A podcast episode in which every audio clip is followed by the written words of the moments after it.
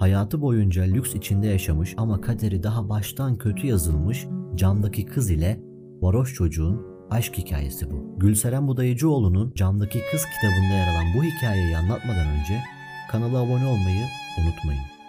Hazırsanız Camdaki Kız'ın gerçek hikayesini anlatıyorum.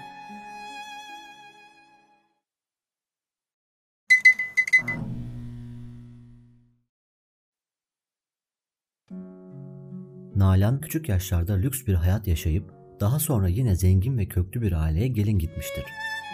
Bir gün zorla birlikte yaşadığı sevgilisi Hayri tarafından psikiyatri kliniğine getirilir. Hayri, Nalan'a hayatında başkası olduğunu söylemiş, Nalan'ın ise bütün dünya başına yıkılmıştır. Hayri ile olan aşkını ve onu bırakmasından ne kadar korktuğunu doktora anlatır. Nalan bir iç mimardır ve şirketinde çalıştığı zengin iş adamının oğlu Sedat ile evlidir. Kayınvalidesi ve kayınbabası onu her ne kadar desteklese de kocası Sedat ona sevgi, şefkat gibi duygular vermez. Sedat'ın aklı yalnızca son moda kıyafetler giymekte, güzel yerlerde gezmekte, lüks arabalara binmektedir. Nalan hamileliği ve bebeğini kaybetmesinden sonra depresyona girer ve işten ayrılır. Bu arada hem anne hem de babasını kaybeder. Bir süre sonra kayınbiraderinin desteğiyle toparlanır ve işe döner. Hem şoförlüğü hem de korumalığını yapması için şirkette çalışan Hayri, Nalan'ın yanına geçer. Hayri Nalan'ı sevmektedir.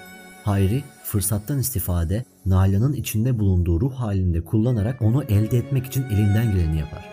Zaten sevgiye, ilgiye oldukça aç olan Nalan da dayanamaz ve bir süre sonra o da Hayri'den etkilenmeye başlar.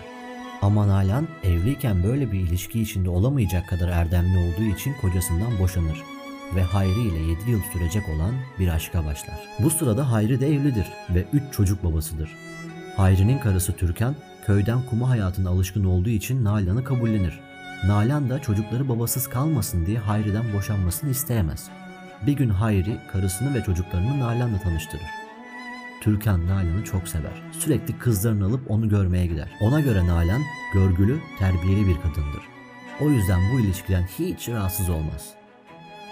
Fakir ve tabiri caizse cahil bir köylü olan Hayri, Nalan'a hayatı boyunca görmediği sevgiyi ve şefkati yaşatır. Hayri kendini bir aşk adamı olarak nitelendirir. Ona göre kalbi o kadar geniştir ki aynı anda bir sürü kadını sevebilir.